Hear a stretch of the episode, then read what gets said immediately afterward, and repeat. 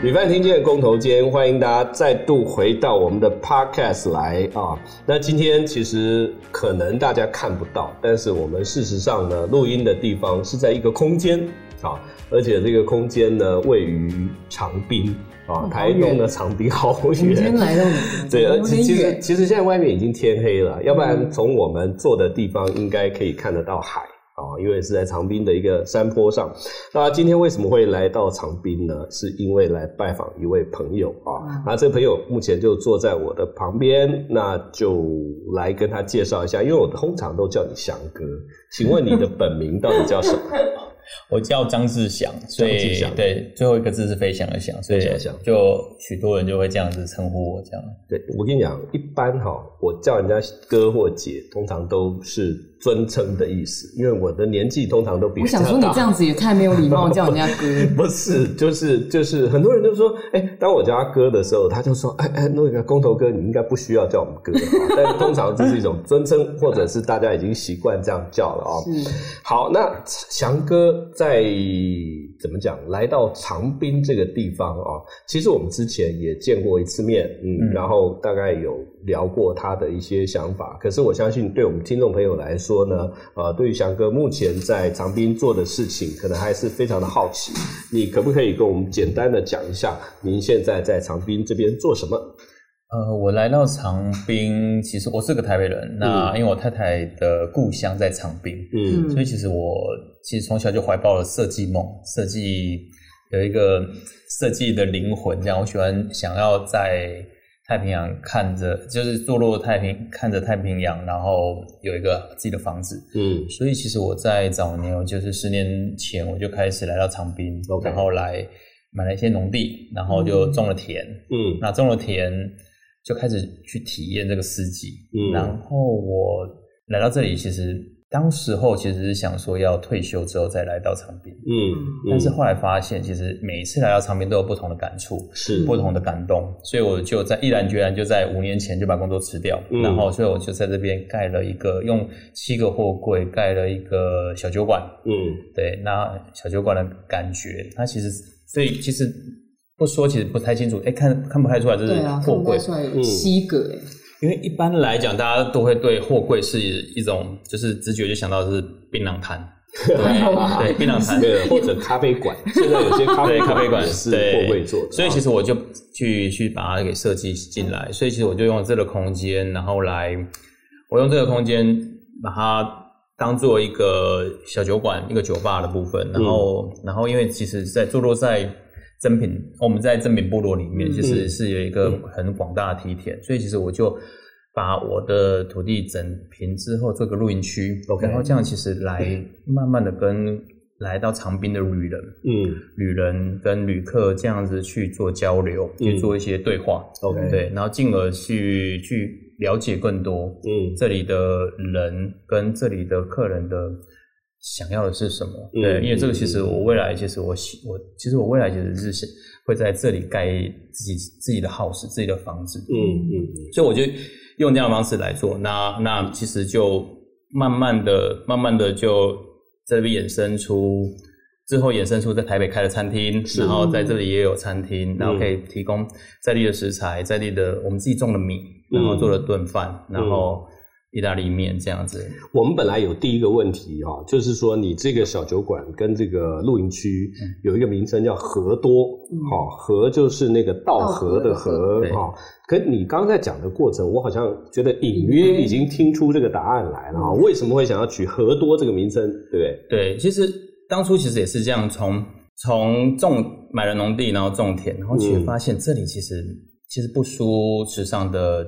波朗大道是，那其实这里就是很多的梯田，一望无际都是梯田，那很美。那所以其实河多其实以字面上的解释就是稻田，稻稻田很多，稻米很多的意思，丰收的意思，丰收的意思。河多。那另外还有一个心境是说，我这样子十年前开始这样两边跑，从台北、台东，从西部移动到东部，对，河多加起来是一个移动的移。移动移的志，真的，真的，对，所以其实这个就代表我一个心境，我这样子，OK，这这这个十年来，其实从坐火车，嗯，自己开车，嗯，这样来回，其实不下数百次，已经多到算不出来了。对，对，所以其实那个其实我觉得这个这个名字就很适合我我的心境，然后还有适合我这个、嗯、这个我不管是以后的餐厅，我的民宿，嗯，这个其实就代表我。十年前的初衷，OK 的一个感觉，所以我取名成和多这样。嗯，好，刚才翔哥在讲的过程当中哦，我不知道大家脑袋里面是不是有浮现这个画面。其实我一一开始说我们在一个空间里面，就在他的这个货柜屋，嗯，然后我下午来到这个货柜屋的时候，还没有天黑哦，然后就觉得说，其实一开始大家听到货柜屋都是想象嘛，啊，就是有一种工业风，有吗？就是像那个你刚刚讲到咖啡，咖啡啦，最近花莲很有名。对对对对，或者刚刚讲到说槟榔摊之类的，槟榔摊真真的有槟榔摊吗？很多槟榔摊是槟榔摊都是一个货柜屋啊，对，几乎所有的很多路边的槟榔摊。可是说真的，我刚来的时候啊，如果不是他事先讲，我我我有点看不出来说，哦天哪，这是一个货柜屋，因为你看到的是一个黑色啊的这样的建筑物。那进入到空间呃室内的空间呢，又有很多原木跟这个水泥啊原本的质感。所以我觉得最主要是他把一个很应该怎么讲呢？很设计、很都会的质感哦，带到这个长滨的山坡上来，这是我刚刚第一个感受。第二个是说，刚刚翔哥也提到说，人生有很多的梦想啊，我跟你一样，年轻的时候 梦想有点多，我梦想很多，对，但是呢，设计确实也是我年轻的时候一个梦想。我也我也是学设计的，好，很多人知道我是念美工科的。那当时呢，其实在我刚毕业的时候，也想要去做室内设计，嗯，好，因为因为因为室内设计代表的是我们对于理想生活的一种追求跟呈现啊。嗯那他刚刚又说到，很多人都觉得说，好，那我退休以后要去过一个理想的生活。各位，你有要退休？等退休已经太慢了。我跟你讲，好，你如果想要追求一个理想的生活，就从你听到这个节目的此刻啊开始就可以来规划。那我觉得像翔哥刚刚一路这样呃走过来哈，但包含他提到的移动和多这个概念，然后在。东部啊、呃，西部到东部移动了那么多次哦。那你刚刚有讲到一个，你说你在这边做露营区，嗯啊、呃，是已经多久？如果这个露营区开到现在，其实四年多了，迈入第五个年头。OK，那确实也正好搭上这几年露营的一个风潮。好，对。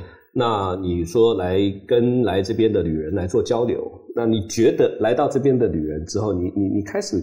就是跟他们交流的过程当中，你理解到他们来到这边所要的期望是什么？呃，其实会来到长滨的旅旅人，嗯，其实他已经不会是，就其实他要把大部分的旅客对过滤掉了。其实长滨真的是隶属偏远地方，嗯、所以是远的要命。他不管是从北边来，远的要命王国这样，对对，不管你从北边过来或从南边过来，他都是最远的。对对，所以其实就会很多人。想到长滨来这边旅游或露营住宿，就会、嗯、就会挡掉，会却步。嗯，所以其实会来到这边的人，他是真的很喜欢这边，嗯、所以其实他们是来这边生活，嗯、来这边放松放空，而不是一味一味的跑很多的景点打卡，对，对，去去解任务这样子。嗯，所以其实来长滨，其实它它的魅力，很多人就说，有时候就是我们会接到很多的讯息或者是电话，他可能会讲说。那你们长滨那边有什么景点？著名的景点这样子？嗯，那其实我常常常常一开始其实很都讲不太出来，但是其实都笑了。对 对，还真的没有哎，还真的没有，对，还真的没有。我我刚刚脑袋里面第一个浮现的是，因为刚刚在来的路上看到那个路牌嘛，对，最近的应该是三仙台了，对不对？三仙台对，三仙台其实是它算成功，它算成功，还要再往南边一点，会往南边。其实长滨其实最有名的是八仙洞啊，八仙洞，对，不是我看到是八仙洞，不是三仙台。对，那八仙洞早期是有许多的寺庙，然后在那边，所以其实那近期近几年来，政府文化部有把它收回来，然后做一些考古，做一些考察，但是这个东西还没有真正的真正的开放给大家。嗯，对，那所以其实。还真的没有景点，勉强的还可以说是长，呃，金刚大金刚大道近几年是最，啊，近几年是金刚大道，对，金刚大道的确也很美，没有电线杆，然后就像博朗的博朗大道，时尚的博朗大道。那但是后来，其实我慢慢的吸收，慢慢的、慢慢的这样子跟很多客人的交流，嗯，对谈之下，其实我我悟我悟出了一个讲法，嗯。其实就是长滨没有景点，没有特殊的景点，嗯。但是长滨却是处处都是景点。嗯嗯嗯对，它不管是在哪一个角落都都美。嗯所以就是这个东西，我们就很容易现在，所以我现在就很清楚的知道，说问我这个答案的人，他应该百分之八十不会过来。是，OK，所以其实这不是我潜在的客人，嗯这也不是我们长滨潜在的客人。OK，那真正喜欢长滨的人，他其实是他会喜欢慢活、热活，所以其实他可能会在这个地方驻足驻足几天，然后慢慢的走动，嗯慢慢的生活，甚至把车停在这里，他不去动。对，嗯所以其实他就会在这边去去走在梯田上面啊，然后走在梯田上或者产业道路上面，嗯。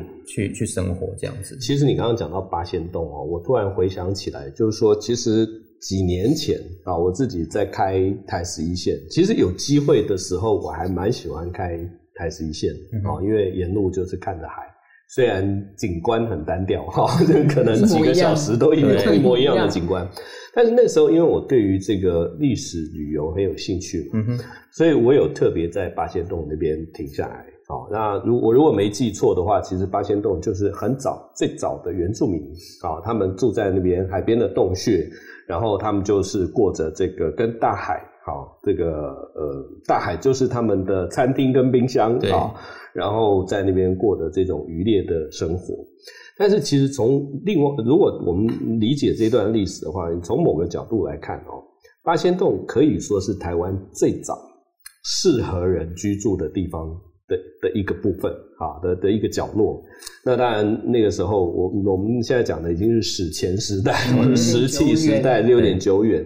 可是即使在那么久远的时候啊，这边就是一个呃人们人类哈会选择来居住的地方。那其实那时候我就有想象过，哎，他们住在这个洞穴里面，那每天就看着大海。嗯，当时的这些先民们，我不好意思说人家原始人，原始人，我刚刚知道你要这样讲。对，就当时的先民呢，呃，应该是拥有非常开阔的一个心境啊。但是话又说回来，即使是这样，当时经过长滨，也只是把它当成一个地名，好，并没有特别呃留下来这边看。那所以所以确实就像翔哥说的，这边你严格要讲景点啊，真的是没有景点。但是我这几年确实在，因为我自己做旅游产业嘛，我我也不断在讲这个观念啊，就是说旅游的方式已经改变了啊，已经不再是追逐景点的一种旅游啊，而是你把你去一个地方，然后造访体会人家在那边的生活。啊，虽然这样，坦白说，旅游业者比较赚不到钱了哈，但是但是没关系，因为我真心的说，我我当然我也带过很多类似像旅行团，或者我以前自己去旅游的时候呢，也会有那样的去收集景点的一个习惯啊。可是我我认为每个阶段大家所喜欢的旅游方式是不同的。嗯所以，刚刚我们从翔哥的这个答案当中就听到了，其实长滨是一个非常适合生活的地方啊。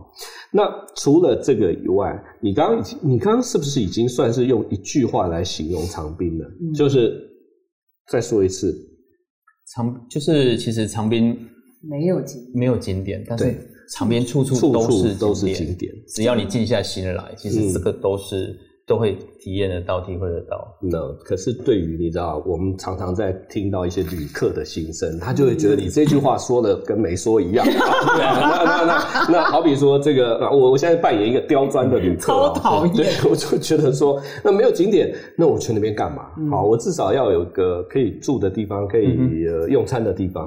啊，那这个是不是也是你后来做这些事情的？因为我们刚刚讲到是露营区，对，但事实上呢，这几个货柜屋。呃，现在又等于是开了一个小酒馆，对，好，或者应该嗯，应该说餐酒馆吧，啊，因为因为如果小酒馆的话，大家可能会觉得说啊，我我去那边只能喝酒嘛？不，其实你这边还可以用餐，那这个也是要请翔哥跟我们说一下，后来你为什么产生了这个开这个餐酒馆的一些呃 idea？呃，其实我们会开这个餐酒馆的的方向，其实就是起源，就是我刚刚刚稍早稍提到，就是说我买了一些农地，嗯，那其实荒原本是荒废的，所以我就把它给复耕，然后就种了很多米。嗯、其实我们长滨是在日据时代就是一个产米的大大城镇。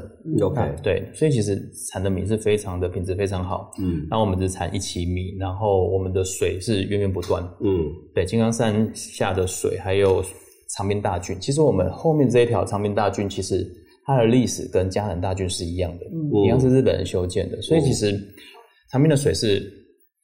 水源是非常充沛，然后而且完全没有污染，所以其实我种了这么多的毫米，嗯，就是完全不撒农药、除草剂，没有化学肥料，嗯、但是我产出了这么多米，我也很幸运都丰收，Okay. 但是我却卖不掉。哦，为什么？为什么？因为其实小农，我其实这时候我才十年前我才发现，原来小农真的很辛苦。嗯，对，其实太多竞争者，太多的。太多，而且其实十年前大家对自然农法的米，对有机的米，其实还接受度还不是太高。嗯，是。所以你这是自然农法？自然农法的米，哦、对，就是我完全没有没有，就是刚刚讲的除草剂、农药这些。嗯、那、嗯、那因为其实老实讲，我当时候我还有自己一份工作，所以我真的不靠这田、嗯、这个亩田来来生活，嗯、所以我可以很任性的实验。嗯，所以其实我就因为这样子，然后开了一间餐厅在台北。Okay.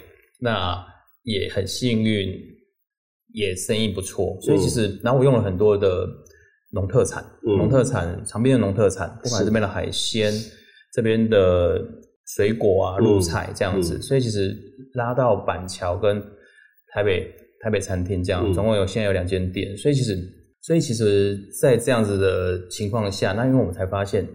很多客人来到这里，其实，在长滨来东部，其实找吃的东西是一个最早期是一个问问题。他可能，嗯嗯、他总不可能每天每餐吃 seven 嘛？对对。那其所以其实长滨其实有很多的无菜单料理。是。然后，但是很可惜的是，他必须要先预约，然后也生意也非常好，嗯、所以还是很多的旅人没有地方吃。所以其实我们就后来就觉得，那我在台北的餐厅开的还蛮成功的，所以也颇受好评。所以为什么不？来到这边也也推出这样的餐点，而且这样子产产所谓产地餐桌，你可以看到真的是在前面的农田，对，产地就在隔壁，对。对，所以其实在隔壁，对，真的对，真的田，我的田就在下，嗯、就就在不远处，对。对，所以其实那种感觉是更好的。你在梯田里面，然后吃了顿饭，吃了这些料理，嗯，那种感觉是很好。所以其实那再加上我们台北的餐厅的厨师，其实。他们也很愿意来这里，嗯，轮调，所以其实就我就在这边开始用，就是把台北的料理拿拿过来，台北餐厅的料理拿过来。嗯、这严格来讲，其实应该是说我为了台东的东西，台东的米。对，开了餐，开了在台北开了餐厅，因为这个其实台北市场还是比较大。嗯嗯嗯。但是我后来回归到这边，我在这边开了餐厅，然后提供给客人这样。这个我要补充一下，因为我们来之前哦，我也有先去翔哥的台北的餐厅先试一下嘛。对。想说我们要来到远的要命王国，主要先先吃一下，才那个在心里面才有一个底这样子。那真的，我我吃那时候吃到你顿饭，我觉得非常好吃。要哭吗？谢谢谢谢。呃，是还没有到哭的程度，并并没有每一集都需要哭吧。虽然虽然大叔是比较容易感动，容易感动，但是呃，但是回过头来，刚才听到翔哥讲的这个过程，嗯，因为追求一个生活，来到了长滨，然后来到长滨开始种米，对啊，呃，然后然后为了要把这个米卖出去，又回去。板桥啊，这个开了餐厅，然后现在在台北又开第二家，等于是在北部的第二家餐厅。对那但是所有的根源都来自于在场滨的这个梦想，可以这么说，对，没错，对。那其实你刚刚讲到米哦，有因为这几这应该说这一两年啦，我在各地这样探访，嗯，那当然有一些听众朋友就知道我接下来准备要说什么了，对，对，就就就是说。我常常会去找一些地酒，嗯嗯。那说真的，在在这之前啊、呃，我去参访的一些酒厂，除了宜兰以外，宜兰有不少的酒厂。那大部分的酒厂，它可能是集中在西岸、西海岸哦，特别是像彰化、中彰头那边就非常的多。那那个时候，当然也一直很想把我的这个行程，就是酒鬼巴士哈、哦，开到东部来。但我发现说，嗯，东部好像相对来说酒厂就比较没有那么多，好、哦。但是，但是，嗯，其实仔细的去找，还是发现说有一些呃地方开始在做他们特色的一些酒款，从精酿啤酒，从米酿的一些，不管是 sake 或者是烧酎，甚至于跟原住民比较有关的，类似像糯米酒啊、哦，其实都有一些小的这种酒厂在做。那我我我听说你这边哈、哦、也有做自己的啤酒，对不对？对，我们自己因为餐酒馆嘛，所以我们自己有做了蜂蜜啤酒跟、嗯、跟一个拉格啤酒这样子。OK OK，那当时也是什么样的想法？就是就是为了餐酒馆符合这个酒字，所以才要做吗？还是也不是为了就是餐酒馆去做？那我们想要其实有在。也不算，就是在地的特色，然后用、嗯、想要用在地的元素，然后还有就是说，我们想要营造出自己的氛围，嗯，的，就是你在想要有一支啤酒，可以就是你来到了长滨，来到了真名部落，然后你喝了这个酒，嗯、你会想念这个地方，对，你会想到这个地方，哦、有个记忆点，是，其实纯粹就是这样子。然后以我们从一开始来到这边的初衷，还有来到这边的所有的感受，嗯，去。去做这做出这支酒，OK，我觉得这个部分的答案哦，说真的，我们没有套过招。我们没有套过招，但是呢，他刚刚讲的那个答案完全符合我在追求所谓第九这件事情。好，因为因为大家知道说，其实我这几年我基本上是先从旅游或者旅人的观点来看这个事。那我们也刚刚提到了嘛，很多人的旅行一开始是在追求景点，嗯，再来追求是生活，嗯，再来就是在地的滋味跟物产。啊，正如你说的，我自己去国外的时候，也是很多地方，像嗯呃远的不要说好了，就日本啊，日本几乎每一个县啊，甚至一些小的市町，他们都会去做出自己的地酒啊，甚至精酿啤酒。有时候你真的会因为喝到一支酒，好，然后就就就觉得哇，很惊讶，说这是哪里做的？然后翻过来一看，哇，某某町，然后下次你就会想要去那个地方。而且而且我自己已经很习惯，就是去到一个地方，一定要喝那边的酒。我我们先不要讲说好不好喝，对，我们要先讲爱不爱喝。对，爱喝是一回事，爱喝大家都知道了。但是重点就是说，嗯，去的时候，即使有一些地方的酒，它也许啊不那么合我胃口，但是但是它就代表它试着在反映当地的一个特性，这样。好，所以你刚刚讲的这个做啤酒，然后让人家可以想念这个地方的这个动机，我是觉得蛮好。我说真的，现在餐酒馆开到现在开了多久？呃，我们台北台北的餐酒馆其实刚开两个月，那那板桥的部分，板桥的部分已经开了五年多了，五年多，五年多了。板桥在哪里啊？呃，板桥的新浦站，徐光路附近这样子。那也算是一个热闹的地方。对对。那那这里呢？长滨这里呢？长滨长滨，我们这里其实我们就是跟营区一样的时间，大概四到五年。但是其实正式公正式公餐是今年的事情，今年才开始，今年才公才开始。选在这么艰困的时期，真的艰困。其实我们是先公餐之后才遇到疫情这样，所以我们也不愿意，我们没有特别选这样子，我们是不得不得不遇到的这样。哎哎，这我突然想到一个好奇的问题，在你这边还没有开始供餐之前啊，那这个呃露营区的来露营的旅人他们吃什么？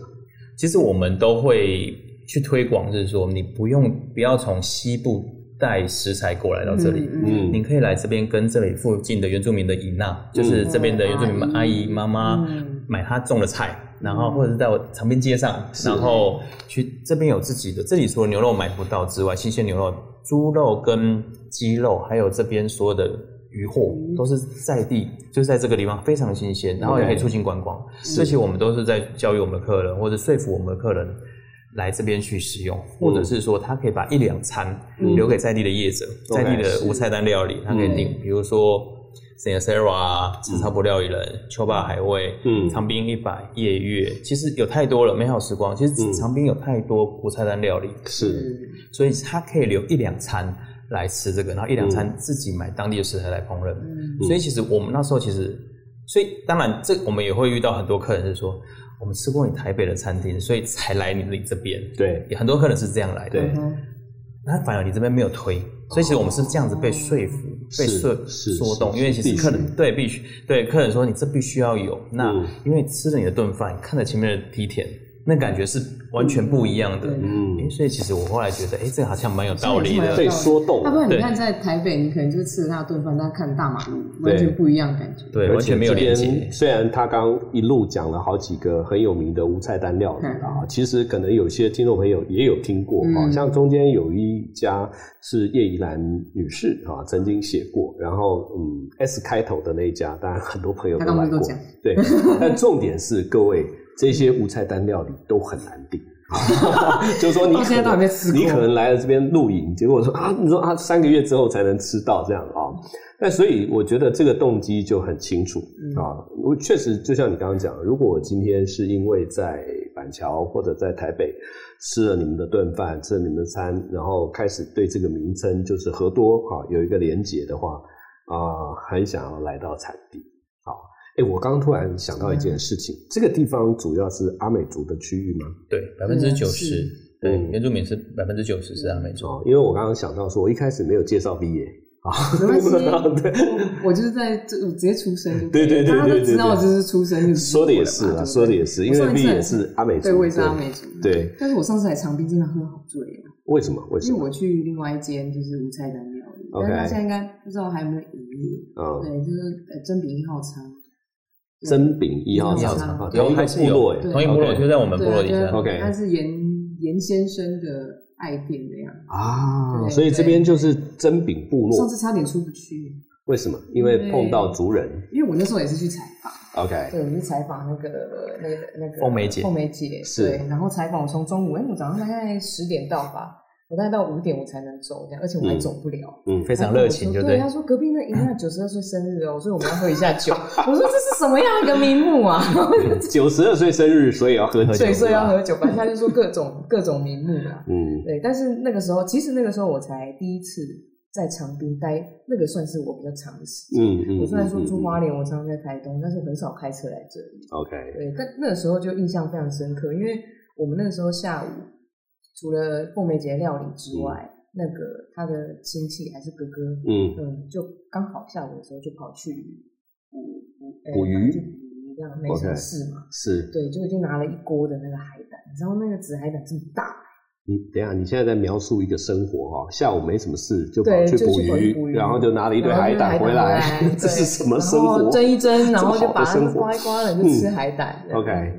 好，其实刚才讲到酒这件事情哦，我们这一次来到长滨，也带着一个任务来了啊，其实就是跟翔哥一起来讨论，就是说想要打造出一支新的品牌的啤酒。好，那各位在听的听众朋友可能知道，我之前曾经出过一支叫做零啤酒啊。嗯，那很多人就问我啊，他说你又不姓林，为什么你要啊？你姓林对，但不是为了你做的啊，对对对。但但重点是，重点是说，因为那时候就觉得一个出发点啊，就是因为我那时候想试着要用百家姓去做一些啤酒的酒款，嗯，但是呢，呃，总要找到一些符合的个性嘛。那因为姓林的朋友非常多，所以那时候就推出了一个叫林啤酒，然后有点森林系的感觉。嗯感谢大家的支持。今年在这么这么艰困的时间，还卖光了。那后来呢？上次跟翔哥碰面的时候，我们就聊到说，可能共同要去打造一个啤酒品牌这样的一个想法。嗯哼。那说真的，我就很自然想到说，第一个，翔哥本来就姓张，对。然后呢，我在做百家姓。那于是呢，我们就来做一个张啤酒。嗯嗯。可是大家就会想说，可是这啤酒又希望跟长滨哈有连结嘛？嗯。哎，弓长张哦，对不对？弓长张。我其实如果我们把我们把章把它拆开的话，嗯，它一边就是长，然后那个弓字呢，如果今天我们用一个比较抽象的这个方式来描绘，它其实很像这个海岸线的感觉。是，没错。所以我就。我就这么样说服大家了，我就这样，我就 是很厉害。对，我就这样说服大家说，哎，我们来做一支张啤酒，这样啊。那呃，所以我们这个酒的目前的进度是到，呃，现在吗？嗯，现在我们还在制作中，还在制作中，对，还在生产。那也许听众朋友听到这个节目的时候，它距离在生产的日期又近了一点，应该是近，搞不好已经出来了。真的吗？好，我们希望哈。但是我想要讲的就是说，其实，呃，这个都这个这个这个取名的品牌，重点还是希望让大家记住长滨那个长。啊，所以我们在设计上到时候也会去做一些心思啊，来试试看，能够让大家从张啤酒认识到翔哥，从翔哥认识到长滨。嗯、不过说真的，其实说到长滨，这附近还有另外一个滨，对不对？嗯、对，就是就是长滨的北边吧。丰滨，北边叫封冰，对，好。然后我相信很多听众朋友跟我一样都搞不太清楚，说那请问长滨到底是花莲还是台东？啊，真的，这个这个答案要翔哥帮我们解解解答一下，这样。其实其实我当初其实也搞不太清楚，封冰到底是算台东，封冰是花莲，封冰是花莲，对，然后对，所以其实很好玩，其实就是他们。丰滨跟长滨其实我们两个乡镇其实是紧连在一起的，嗯、但是我们却分属不同的县市管辖。哦、对，然后又因为又因为丰滨其实在花莲的最南边，是，然后长滨是在台东县的最北边，最北边，所以其实常常被这两个县市忘记。我们在我们自己都会戏称说。台东都会觉得你长你长滨是花莲的，哦、然后丰滨都会说啊，你是长台东的，所以其实就这样子。其实我们的资源其实老实讲，在早期是最少的，因为其实早期其实资源是从慢慢的从各地的县府慢慢的递递减过来，其实丰滨跟长滨是最少的，所以其实。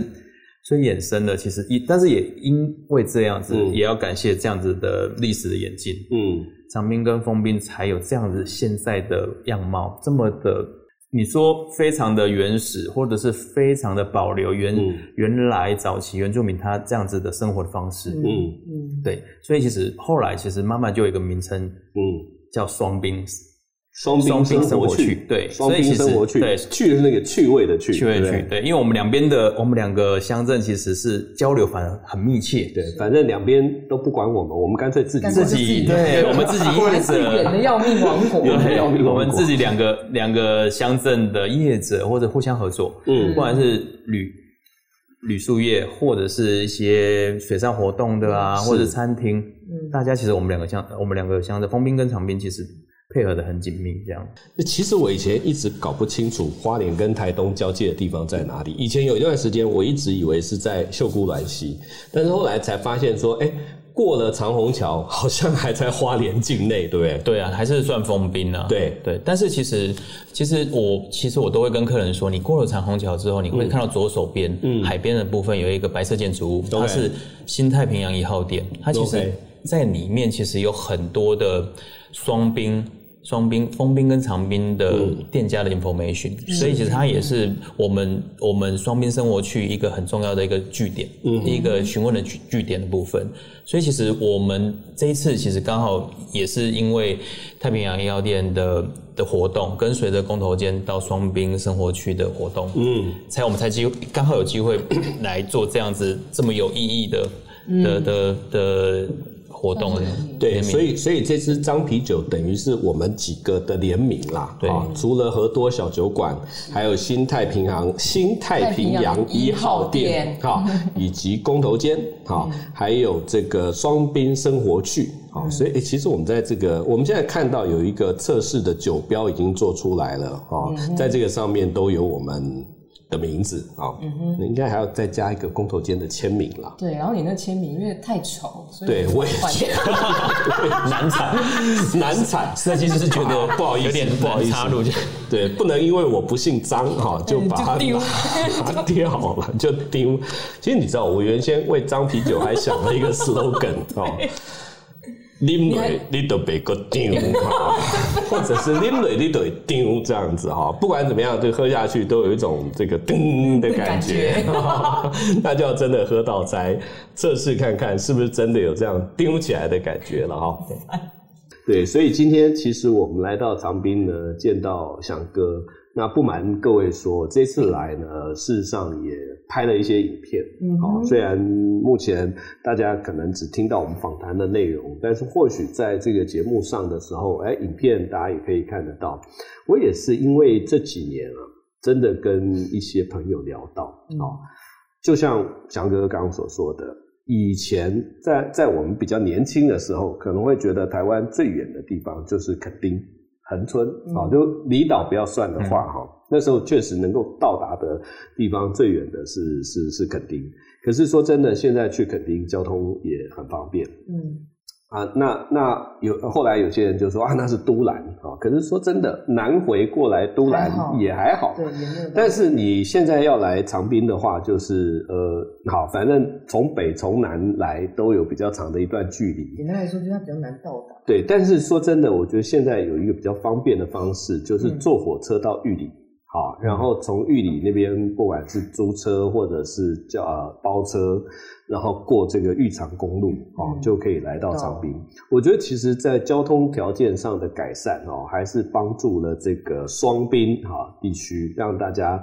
呃，虽然说它还是很遥远，但是不至于遥远到哈这个很难抵达。对，好，所以我也觉得说，其实为什么我们也认为说，在长滨这边会有一波新的这种旅游的文化、嗯、深度的生活的体验的这样的一种旅游方式兴起啊，那也跟这个交通条件的改善有关。啊，我自己这次来到这里，我是觉得说我很期待。其实我那时候跟强哥在车上就在聊，我很期待未来的五年，嗯，好，十年可能就太远了。对，未来的五年，长滨会变成什么样子？嗯，它可能会变成台湾的一个新的这种，不管在饮食或生活或旅游的文化发源的地方。好，所以我们必须再强调一下刚才的那个关键字，叫做“双兵生活去”。然后呢，跟随工头间到双兵生活去。不要照稿念，好不好？真的吗？没有想说这个不是规定说一定。那也反正大家记得哈，封兵跟长兵。那么我们再说一次，这边叫做河多小酒馆。小酒馆。和多小酒馆。哎，露营区的名称是叫什么？珍品和多。珍品和多。我们就把我们的部落的名称冠在前面，因为其实。我们想要强化我们部落的地理位置，因为很多人其实、嗯、很多人其实连长兵都不知道啊。然后其实真兵根本不可能在哪里，真的很陌生。对，所以其实我们希望凸显出我们所在的地理位置，嗯、对的位的部分。不过我觉得让大家记得合作啦。和多这个，在今天在翔哥的解说之下，我觉得这个名称突然变得非常有意义。也希望大家移动过来，移动过来，对，Move your ass。好，那这个不能，这个这这这句话好像不能随便乱说。好，那今天非常高兴来到长滨，跟翔哥聊到他的梦想以及何多。那么我们的这个这次的节目呢，好，每次到到结尾的时候，我都觉得要怎么样收尾比较好。没有没有办法收尾，没有办法收尾，没有办法收尾。我们因为我们今天还没开始喝，对，对，怎么办？其实我们就在等着录完这个节目之后才喝。小酒馆嘛，就要开始喝。啊、好啦，旅饭听见共同节，我们下次见。